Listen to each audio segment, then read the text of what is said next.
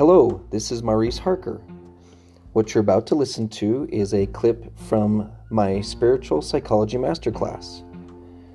This is a online webinar classroom where you learn to harvest vital, life-changing psychological concepts from the words of the prophets. Enjoy what you listen to, and I'll check in with you again when you're done. But can you imagine being Nephi's wife and he comes home and she's all, "Hey, tell me the story of how you got the brass plates." And he's all like, "Well, you know, I was standing there and God's all take his head off." And you're like, you're kidding, right? You're kidding. That's not what really happened, right? This brings us into today's second theme. What do you do when your spouse or someone else brings a crazy idea to you? What do you do when you're the one hearing the crazy idea? While I was listening to conference, I got one of those really crazy thoughts that came to my head to solve a big problem. And I like literally looked up like, what? You what what? Okay. So I have a 17 year old not living with us. And I've been praying for like, what can I do about this? Blah blah blah. It's time for her to come back home, figure out how to get her comfortable back or comfort back and th- this thought was literally let her friend, which is a boy, live with us. And I'm like, oh, my husband's not going to like that one. Nobody, I have three teenage daughters, um, a 12 year old son. My husband is separated for three years. I'm like, oh my gosh, nobody's going to like this. But let me tell you, having him be here is so calm and comfortable and fun. And it brings my daughter back because she's part of this arrangement to drive him to work, drive him to school, and she's becoming more comfortable in our home again. It is a Red Sea party, way far out there idea. And my husband, I loved his comment to me, and he said, because I told him the whole inspiration and like, this is what I heard, this is what I felt, this is what I'm about to do. He's like, have you ever been wrong? uh, that's funny. Have you ever been wrong? And I started thinking back and I was like, well, no, because I don't claim any of these for myself. So, no, not yet. So I'm taking every precaution I can and what I but it's it's not one of my ideas and it's so far fetched it can't be. But it's it's beautiful as she starts participating in our family again. Thank you for that. Anyone else who would like to pop in with anything like that, that please do so because it's nice to hear more testimonies of such things. I'll continue um, with the with the theme in the meantime. When you're doing complex marriage therapy, when you're doing uh, working through very complicated family dynamics, there often is a necessity for Red Sea parting ideas and they rarely come from the therapist occasionally we get the idea but when i hear someone bring a strange idea sometimes the spouse tries to convince me that doesn't make sense right maurice? That that that can't be revelation. That can't be revelation. Please be very very careful when someone's trying to convince you that somebody else is not getting revelation just because it's not logical just because it doesn't make sense to you. It's very scary uh, to intervene because it's not logical to you. I want you to imagine if uh, some well minded citizen saw Nephi uh, about to chop off Laban's head and then tackles him and keeps him from getting the brass plates, keeps them from getting the brass plates, and then what happens to the ripple effect for the entire society? When you hear someone, the first thing I do if someone has a crazy idea is I go, does this feel inspired? That usually is enough for the person to self check. Mo- half the time they say, No, I'm just considering it. It's not really an inspired idea. I'm just kind of playing with the idea. All, okay, that's different. You're not really going to expect anyone to buy into it. But if they say, It's feeling pretty inspired, I says, Are you comfortable standing next to God and saying, This is God and He's giving me this idea? If you're like, well, I can't feel comfortable saying that, well, then why would you even say it's inspiration? Rosalind, you made a comment there. Would you mind elaborating on what you just posted? I just feel like when I come up with an idea that's kind of out there, I kind of want to be supported and respected for it. And so I've just found that if I just say that, if I just say, oh, that's so interesting, tell me more. But I like what you just said to say, does this feel inspired? I think I'll add that. And then it's like over time, experiences and inspiration kind of, if it's not a good idea, it just kind of goes away or it doesn't work out and we learn a lesson. But if mm-hmm. I'm the one that says, "Oh, that's not going to work," I don't really feel that's my job and it and it affects our relationship.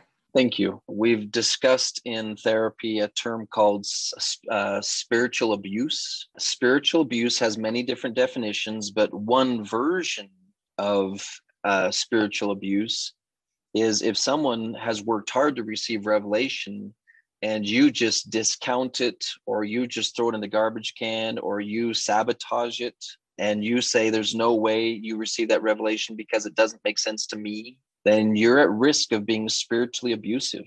So be very very careful.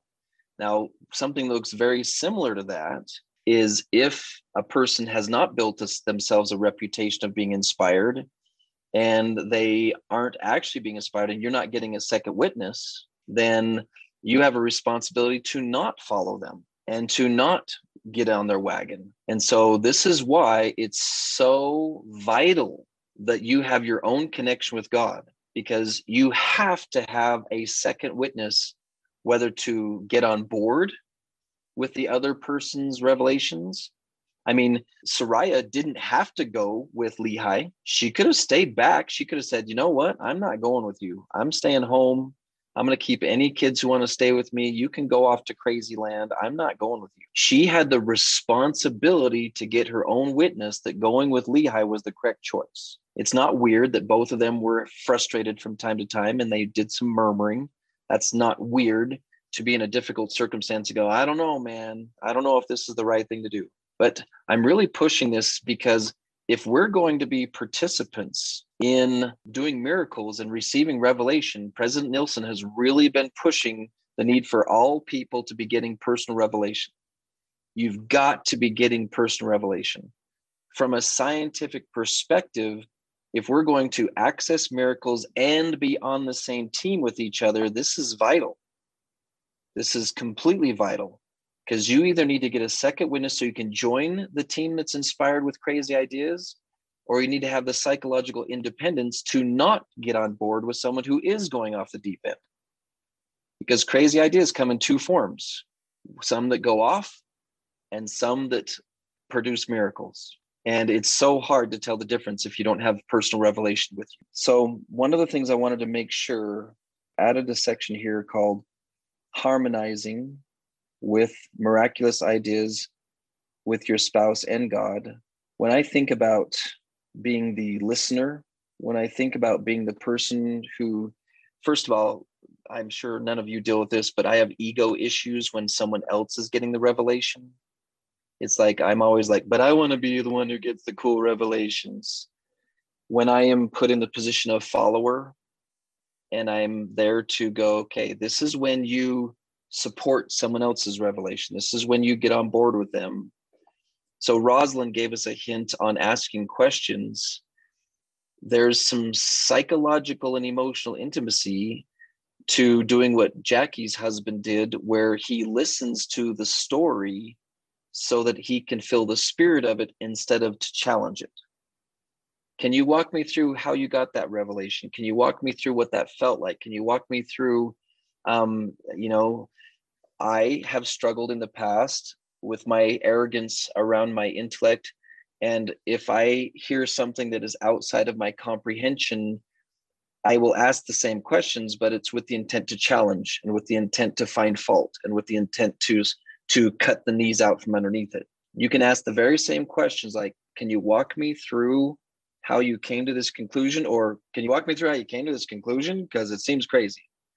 Again, same question, different tone. And so God expects us, if we have the opportunity to be a, uh, harmonizing with somebody, to actually do so, to actually get out the same sheet music and you play the harmony, you play the melody, and we work together to create a, a glorious outcome. So please do the work it takes to get in harmony with God and his miraculous plans because it's not hard for Satan to go, it wasn't your idea, so you shouldn't buy into it. That's too crazy. That's too big. That's too weird. Um, we should call the police on Nephi for chopping off Laban's head.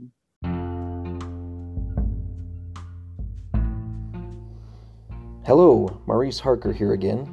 You've just finished listening to a clip from the Spiritual Psychology Masterclass, where you learn to harvest vital, life changing psychological concepts from the words of the prophets. Please continue listening to the other podcast episodes where you will have access to many, many more principles.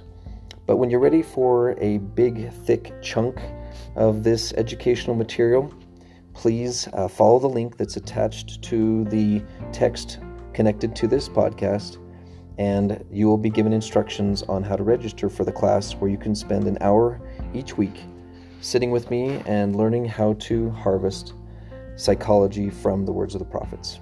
I look forward to seeing you then.